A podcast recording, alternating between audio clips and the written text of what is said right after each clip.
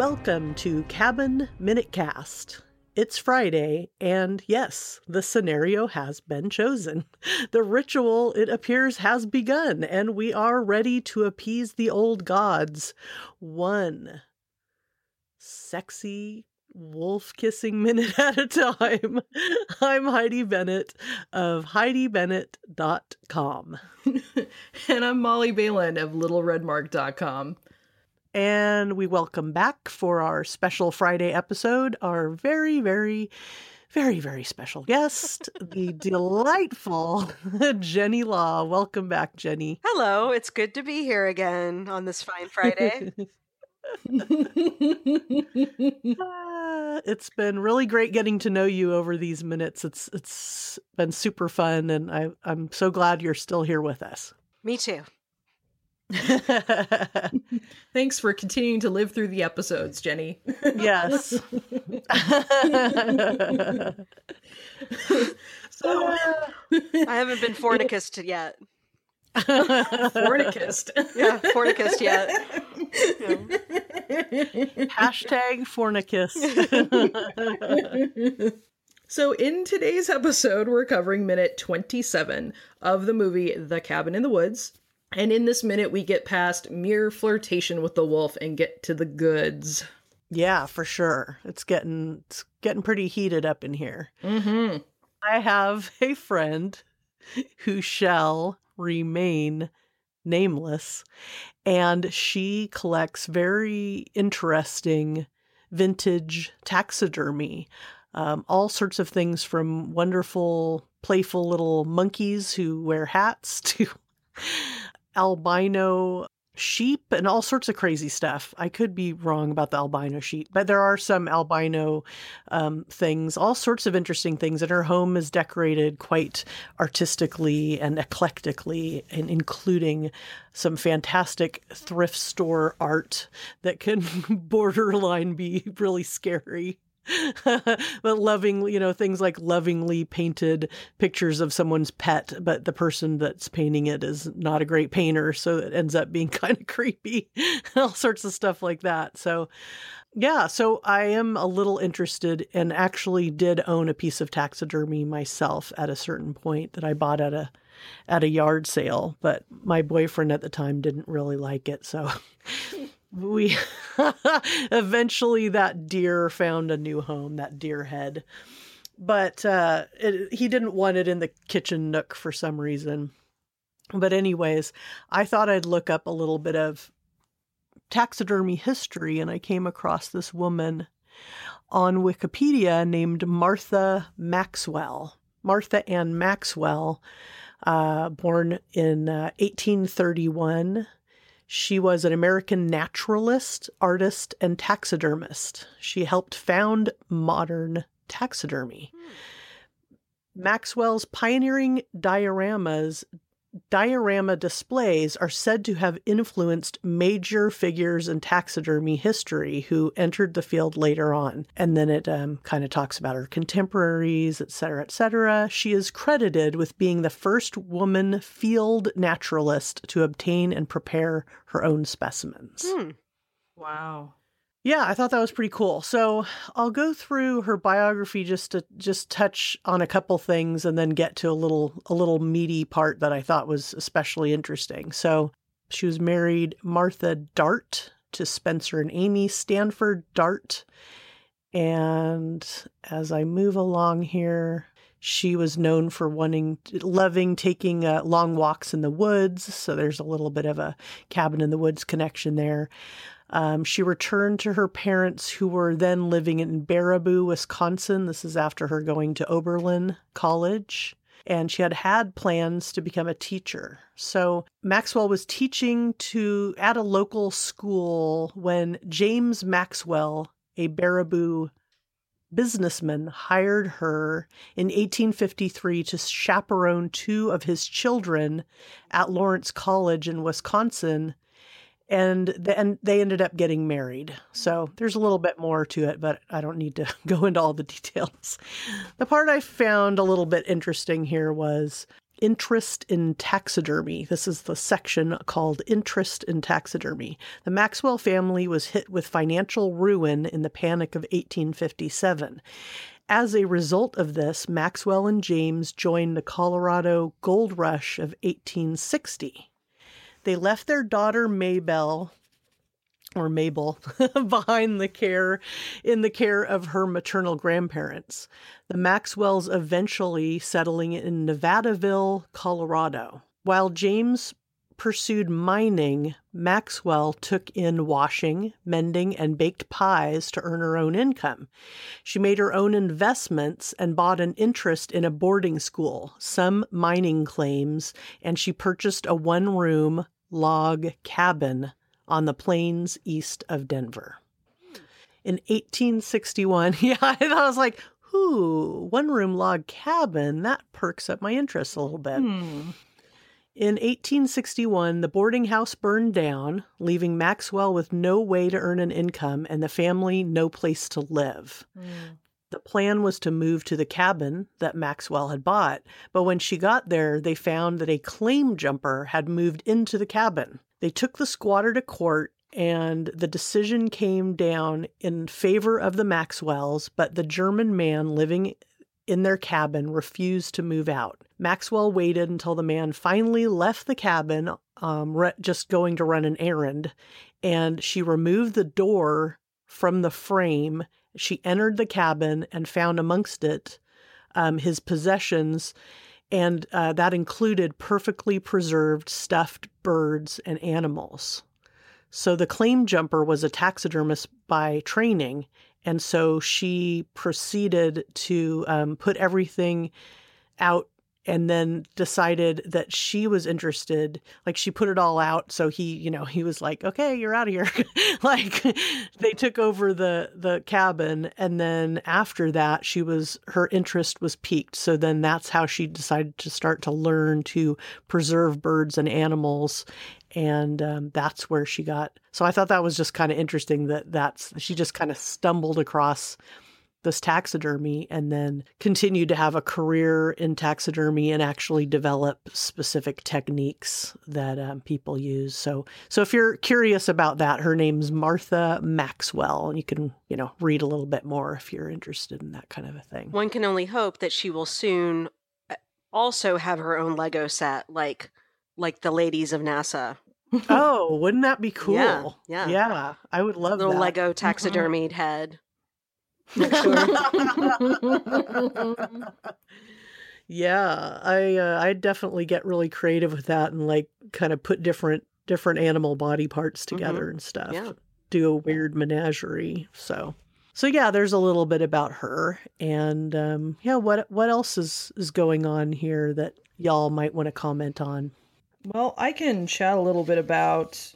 Um, I did a little research because I was curious, like, where did Truth or Dare come from? You know, like, what's the history? Like, how did we come up with Truth or Dare? And it seems that there are different. I couldn't find a definitive, like, Truth or Dare was developed in 1850 by so and so. But it seems that there has been some sort of derivation of Truth or Dare that's happened or occurred in different cultures over the last, you know, like hundreds of years. So it's popped up in in Britain. Um, there's a version in Australia, and they're named slightly different. But when I started like digging a little deeper, somebody had recommended that there was a particular book by these uh, couple of folklorists out of Britain, Peter and Iona Opie, and so they have a series of volumes of books. And what they ended up doing was they observed children at play without any other like adults around. So no regulated play by an outside source, but observe them and, and how they played. And so they did this like sociology research project over, you know, many volumes and many years and and really tried to codify child's play. So there's a couple of books that they have, and then there's another book that I saw that came out of author Elizabeth Tucker called Children's Folklore a Handbook. And so she also talks about the different types of games that children play. We, we're calling them kids, but they're probably like late teens, early 20s, because presumption is is that, you know, they're in college, so they're they're kind of midway through. So they're these are like adolescent truth or dare is like consider like an adolescent game so they make a distinction of like kissing games and in alice bertha Gomme traditional games of england scotland and ireland it includes examples of late 19th century kissing games. So there are also kissing games that you know are a little more, more current in the 90s there's that uh, popular game played by teenagers which was pass the card. So that's where people would you know take a some kind of um, gaming card and kind of put it up against their mouth and try to like suck in and hold on to it and then pass the card to other Oh. you know po- folks playing you know Suck and blow. suck and blow yes um, See, we used to do that with oranges when I was a kid, and we were s- Mm. s- first having boy girl parties. You'd take an orange and have it in your neck, and you'd be holding the orange with your neck and have to have to pass it along to somebody else's neck. Oh, thank so God It was like I was wondering how someone was gonna like, I guess, bite into an orange, and then they would have to. totally Yeah, but it was very intimate. You know, you're like curling up next to the person next to you and kind of giggling and maybe blushing, you know, depending. Um, but yeah, I remember it being, you know, it was definitely a boy girl type of situation. hmm Yeah, and that's um, what Tucker calls like boy girl games, and actually the the orange is amongst them. So it's one of those like from like a development kind of perspective. It's that it's somewhat taboo, so it's playing with the intimacy and playing with like that burgeoning sexuality without actually like breaking the limit, so to speak. But then there's also um, dangerous games, which frighten you know adults obviously because there's different degrees of them. And so there's like the the choking game that was going around a little bit where people would teenagers would like choke each other until just about fainting or passing out and then you know wake up. So there's like a euphoria that happens or you're going to dare somebody to hang out at the train tracks you know games that you know where you're like oh maybe this is it's it's risky but you're not sometimes like directly in harm's way. So that's where truth and dare comes in. So it kind of overlaps with that boy girl kissing game but also a daring game at the same time. So i just thought that was really interesting to look at these games as something that's just kind of like a part of growing up that there is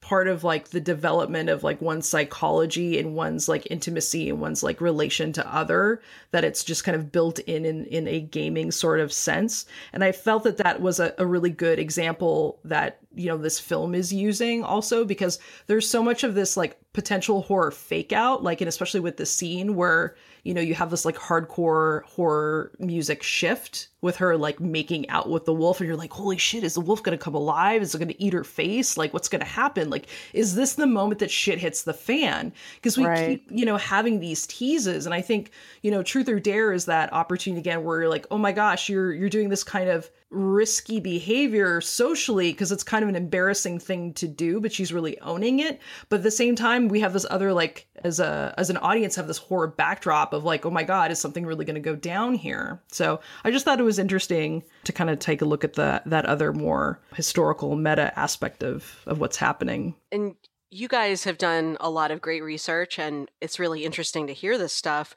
I just my only contribution other than well I guess my only contribution to this line of or this theme, this part of it is her talking about the big bad wolf and you know um and talking about essentially the I guess she talks about the three little pigs story, not it wouldn't be the big bad wolf in um Red Little Red Riding Hood.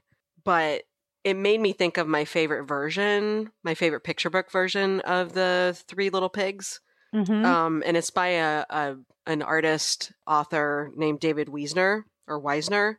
It's called The Three Pigs, and it's like a it's like a deconstructed picture book, and it's absolutely amazing. I encourage anybody who likes that story or likes wolves to check to, to check this out. So um, he's amazing. He's won the Caldecott several times, and if you don't know about him in general, he's someone to definitely check out. So That's a fantastic recommendation, and I just very quietly, um, you know, Googled that and saw what it is, you know, who this artist is, and yeah, it's really uh, beautiful, beautiful illustration. So that's cool, very nice. I like where you're going with that, Molly. And I've just it just made me kind of, you know, made me cast my mind back a bit to, you know, playing spin the bottle and um, even like ding dong ditch'em and stuff like that. Like I remember talking about the, you know, the stuff that's a little risky and the stuff that's kind of playing around with burgeoning sexuality and stuff. I remember playing Ding Dong Ditch'em with a kid, and um, I remember him just deciding that besides, you know, running up and hitting the doorbell and then running away, he hit a went up hit the doorbell, turned around, pulled down his pants, stuck out his penis, and then ran away. I don't know where he got that idea. Whoa. but it really changed the game, you know?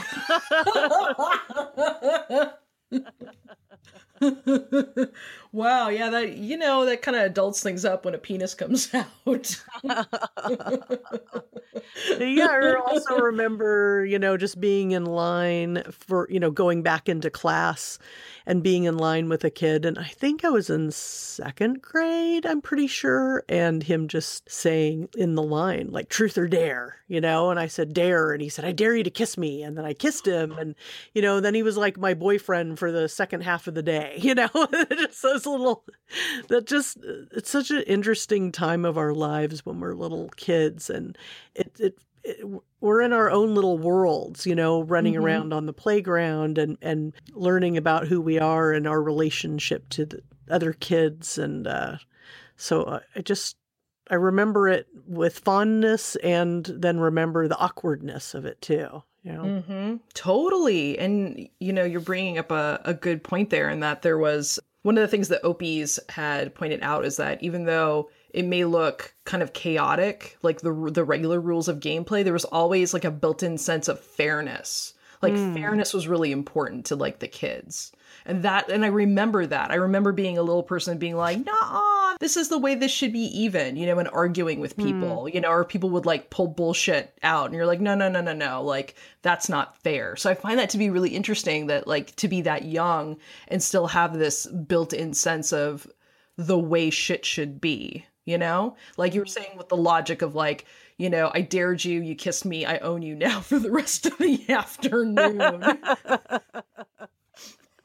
this is the fairness we've de- you know we've decided on yeah yeah and i wonder what you know where we got these clues when we were little you know when we were mm-hmm. kids what what what was influencing us to know what it meant when you kissed somebody or you know what we had been exposed to besides that kid's penis.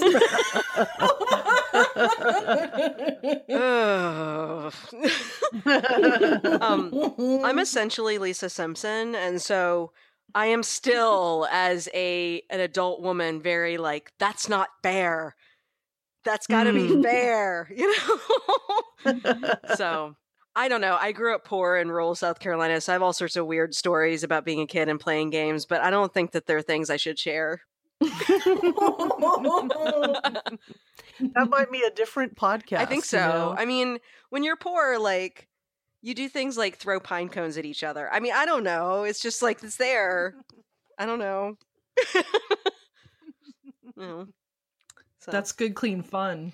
Um, except until someone's face gets scratched near their eyeball. Yeah, I was gonna say oh. that does not sound like good clean fun to me at all. Well, pine I mean, cones are scratchy. They're pretty light. I mean, they're not like throwing stars. they're pine cones. But so, if you guys know this already, please excuse me. But the pine cones that we think of pine cones are actually like the female pine cones. Um, mm. and the little tiny, funny, lighter colored, spermy looking ones are the males. Oh, okay. Oh, no way. I didn't yeah, know that. Yeah. So when you when someone throws a pine cone at you and you think it's a pine cone of it as a pine cone, it's open, it's got those spikes on it. It's a, a lady pine cone. Hmm. Yeah. Wow. Yeah. Learn something new every day. wow. No, I'm really I'm just I you know, because I was talking about the the wreaths, I'm mm-hmm. just really recontextualizing that now.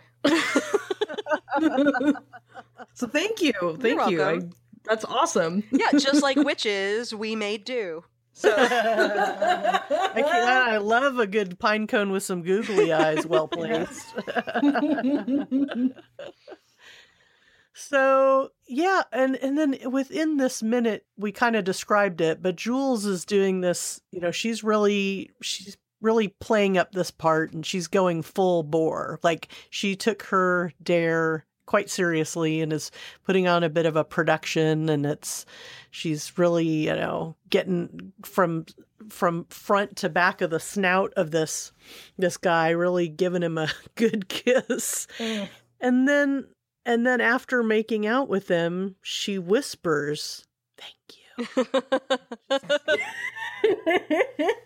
I kind of wondered what your your girls if you had any you know you witches if you had any thoughts on just her even saying that is just part of the performance is this part of her being influenced by the you know the drugs that have been given to her what what's this all about this thank you Well, I mean, I think it's great that she asks for consent and then thanks him.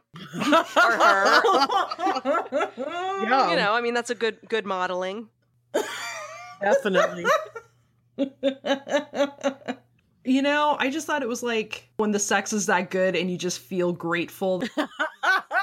I just, I just thank you. Thank you for being that good. Thank you for the experience. So I thought it was a, a moment of, of genuine gratitude, you know? Oh my god.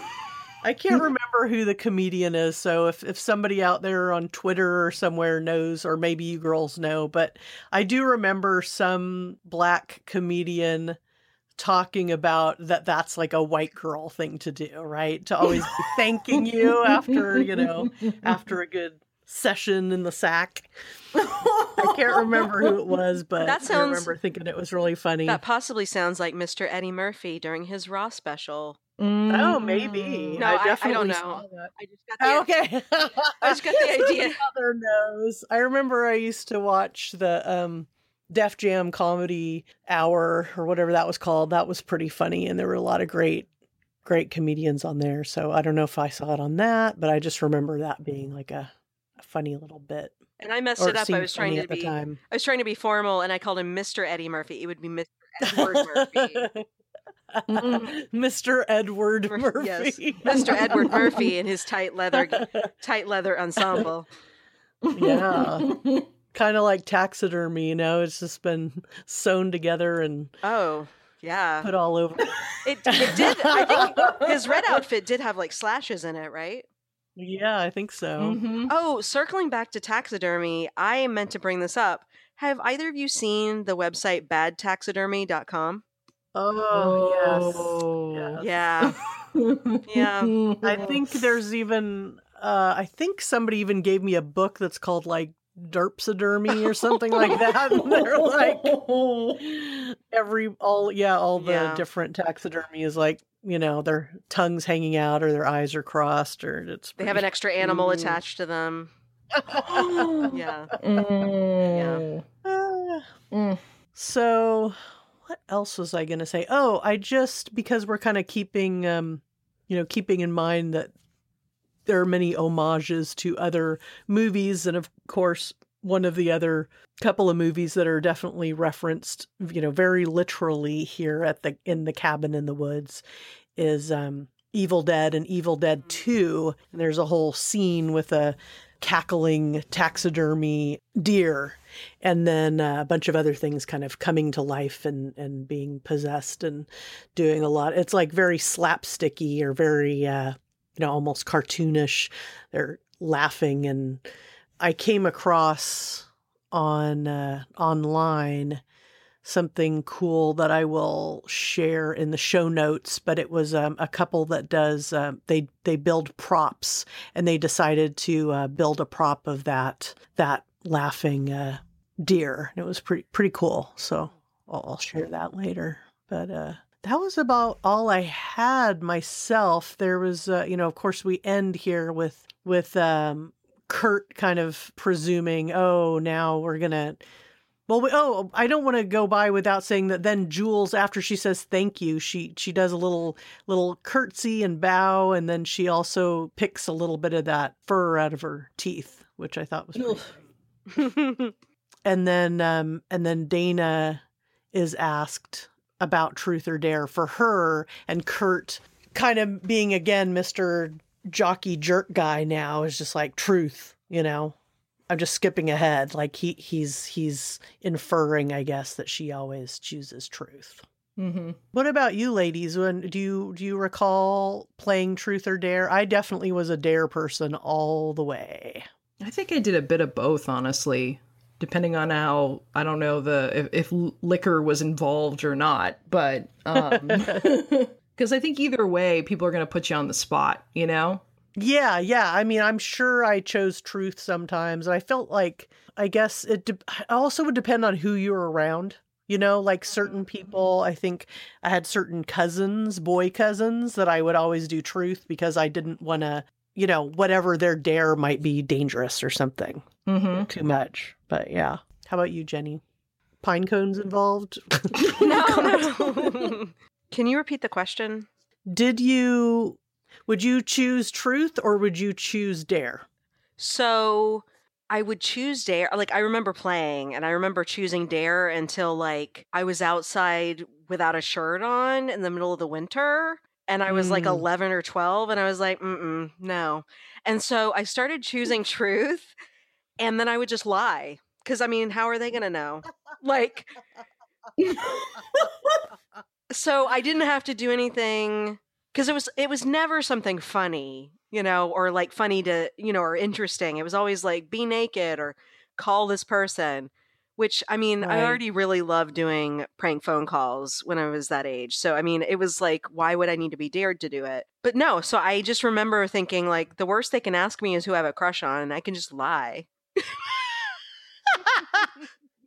I never thought to do that. That's a really, you know, I just, I'm like, God, I just feel like I missed something. Like I could have just gotten out of it. I'm like, why? I don't know why I felt like I'd taken a blood oath to like speak the truth there. But you're like, hey, fuck it. I'll just lie and I'll just, they don't know and I'll just get out of it. And I just, I, I feel like you were a smarter kid. Well, I, that was out of like survival though, because I think the first time that I chose truth, I told the truth about who I had a crush on, and then like he found out, and I was so upset and worried, and so I was like, "This will never happen again."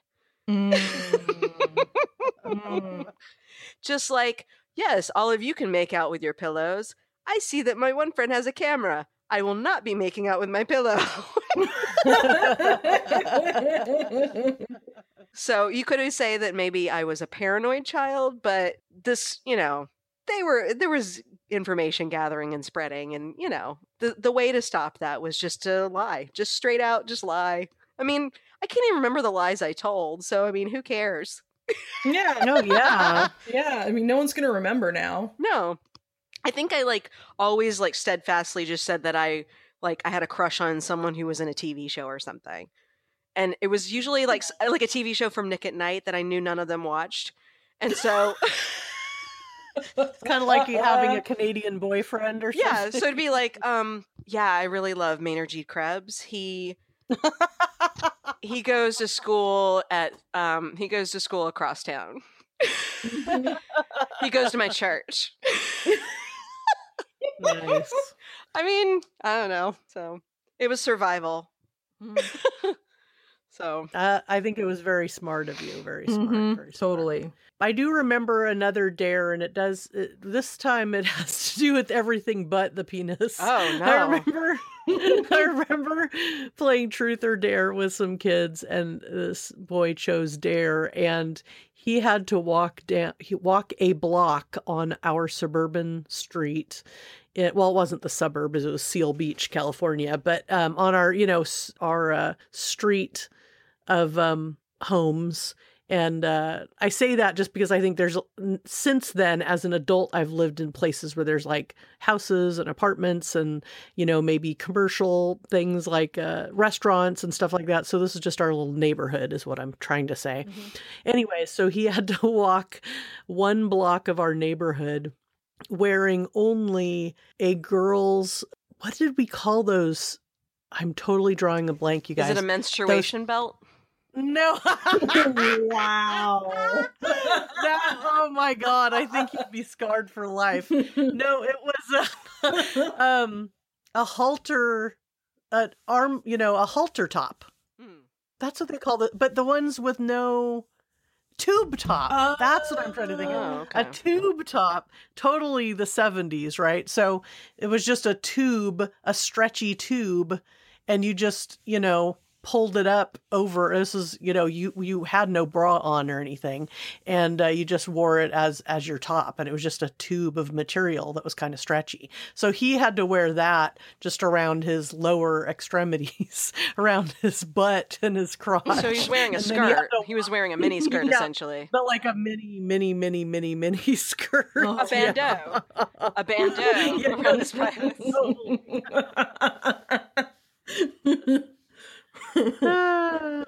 So that's what I remember. A lot of a lot of male nudity in my childhood. Hmm.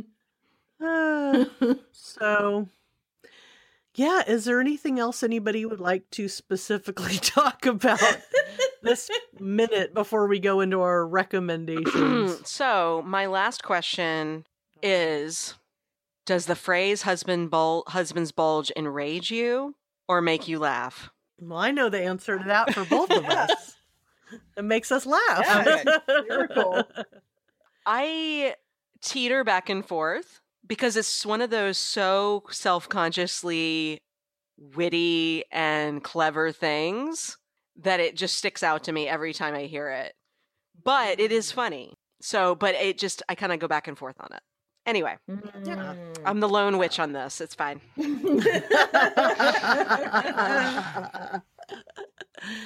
Ah, yeah, I love a good husband bulge. So Mhm. yeah, Oh my god, we've been laughing about husband bulge because I'm really pretty. My humor is very juvenile, and I just, I, you know, anything, anything to do with like penis related stuff, I'm just gonna like giggle at. mm-hmm. So yeah, well, thanks for bringing all the the the awesome questions and for playing with us today. And uh, before we we say goodbye to Friday and fare thee well to to Jennie, what um what kind of recommendation do you have for us today, Miss Jennie?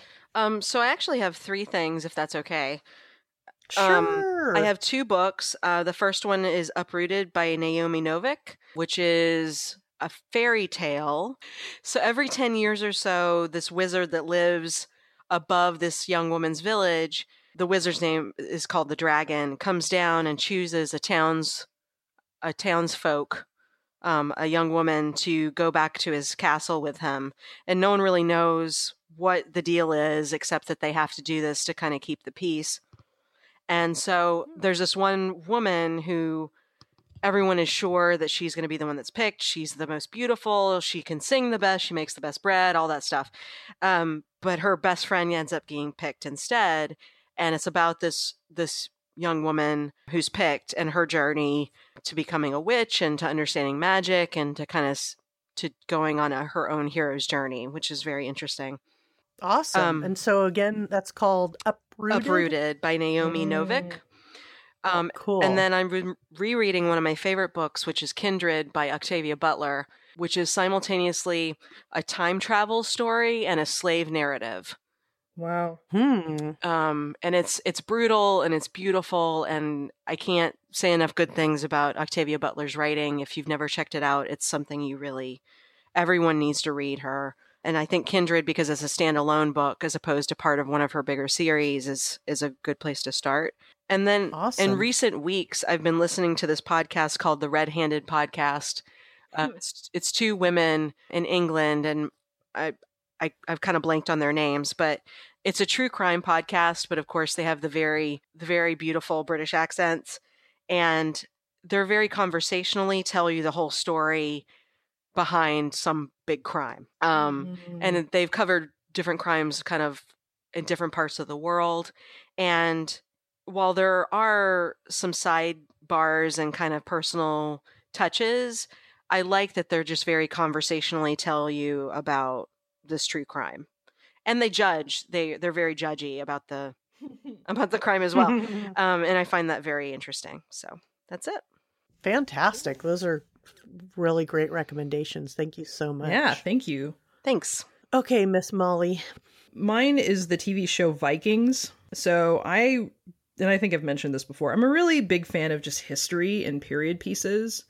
And I love the opening. I mean, even the opening is amazing. It's um, Fever Ray, and it's this. oh, it just it feels like like Norse pagan magic music, just like from get go. And and there's this. There's a little bit of mysticism to it. So the premise is basically Vikings venturing out of Scandinavia. So the show is built on a I call it like a kind of like a Norse ballad about um, Ragnar Lothbrok and his sons. And so it spans, you know, Ragnar Lothbrok and then his own sons going and doing their own thing. So it has a pretty long swatch of time. And it's it's something that you could almost see more on like HBO or Showtime, but it's just really fascinating to see, you know, the the tribal squabbles and you know the spirituality. You know, they talk about Odin, and then there's a clash a clash with Christianity. So it's Michael Hirst, and Michael Hirst did the Tudors as well. So if you're a Tudors fan, you know this is along those lines, but not as racy because it's on the the History Channel. But it's still really lush and beautiful and brutal and and just kind of fascinating to see this this area of you know this time in history and to just you know postulate what these folks were like. And yeah it's got one of the, the Skarsgård uh, brothers in it. Um, Gustaf Skarsgård plays Floki who's and he's just incredible like character. And it's just super it's just super immense. And it's it's well worth your time if you haven't checked it out. Cool. That sounds. I think my husband's watched a couple, and I've kind of, you know, sat down and sort of watched a bit of it and just wasn't in the mood for getting into an epic type of tale. Like, I really feel like something like that, I want to sit down from the very, you know, first episode and kind of get in there so I know all the characters and stuff and what's going on. So, sounds like something to check out. Mm-hmm. So this is the the last Skarsgård brother, right? That hasn't quite made it into American movies. Yeah, I don't know that he's really done. I, I know he's done film, but he's not. This has been like the big thing that we would know him Mhm. for. Yeah. Okay. Cool. Well, my recommendation is podcast related. It's movies by minutes podcast related, and it's lady podcast related, and it's kind of uh scary podcast related. And so recently launched um Susan and I didn't write down her last name, but I did write down her first name, which is Susan. Susan is one of our fellow fell I was trying to say fella, but fella still fellows. one of our uh, kindred kindred lady podcasters from the movies by minutes world. And she is beautifully tackling The Shining. Mm. Hmm. So as of this recording, she they've just started and she's got a couple of great guests right up front, but she's the one running the show and uh, it, she's actually tackling this cleverly at 2 minutes and 37 seconds an episode. Hmm. Cool. So kind of riffing on that.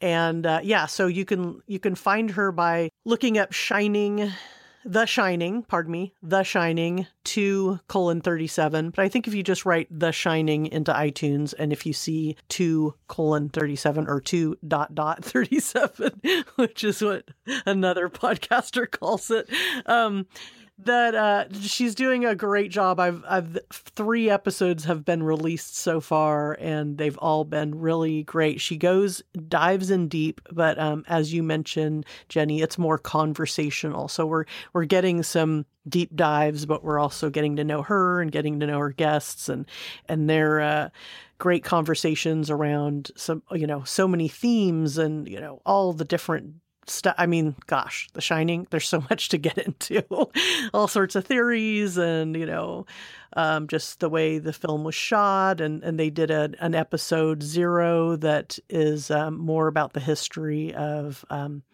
what uh, Kubrick was doing before The Shining and kind of setting the tone. And so, yeah, I highly recommend it. And Susan, you're doing a fantastic job and so glad to have you be part of the family. Sweet.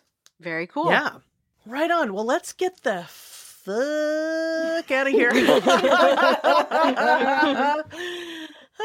It's been really fun having you here. And Jennie, uh, is there anywhere you want to point anybody before we take off we talked a little bit off mic about some of the projects that other projects that you have in your life besides besides being a librarian and one thing that that we found out is that we have a mutual friend Mm-hmm.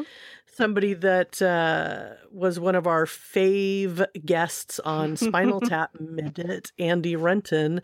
And um, are you interested in sharing any of those projects with that that you do with him? I'm interested in having you tell us a little bit about it. Oh, um, um, I guess you have to go to Dragon Con or Heroes Con to do the do them. Sure, but um, fine. we Many people go and do that. yeah um so andy runton and i um andy's the creator of owly he and i do the big owly hootenanny at dragon con and at heroes con which is all ages and we sing songs and we do crafts and we wear little paper owl ears and andy shows us how to draw owly and it's it's a really great great moment um to spend time seeing how he makes one of uh, the best kids characters out there. I also I'm the co-runner of the periodic table parade group at DragonCon for the parade. Um, and you can look up um, more information about that at paradeofelements.com. My friend Jason Clay and I have been running that for several years, and we're going to be hitting our 10th anniversary next year. So, Wow. If you go to. Dragon Con- Thank you. If you go to Dragon Con and you would like to be dress up as an element from the periodic table, you can check out our website and the elements that are in blue are the ones that are available to claim. So, Sweet. Oh my God. Yeah. Well, we'll definitely send a link to that and uh, send a link to Owly. I always love highlighting Andy's art. He um he is so talented and I love Owly and oh yeah. love Andy. So Yeah. that's it's great to to find out just through doing this podcast with you. Totally just happened to come up in conversation that that we have mutual podcast pals that uh that are cool people. Yeah. So yeah. Hmm. Sweet. Sweet. All right. Well, I think um, I'm going to keep it short. Just find us at cabinminutecast.com and we'll keep the conversation going on Gabbin in the Woods on our Facebook group. If you feel so inclined to rate and review us, we hope that you'll, you know, give us something five stars and uh and that's about all we want. You guys, you guys, you need to give them five stars. You need to give them the full husband's bulge. The full husband's bulge. Well, I'd like to second. Um, thank you, thank you, thank you, Jennie Law, for coming on the show. It has been an absolute fucking riot to have you. I'm so, so glad that you agreed to stay up late on a weeknight to do so. So, yes, I hope to keep in touch with you because this has just been wonderful. So, It was my pleasure. Thank you so much for having me. Mm-hmm. It's been a pleasure. Thank you. So, um, thanks again, everybody, for tuning in to episode 27, and we will see you back at the cabin.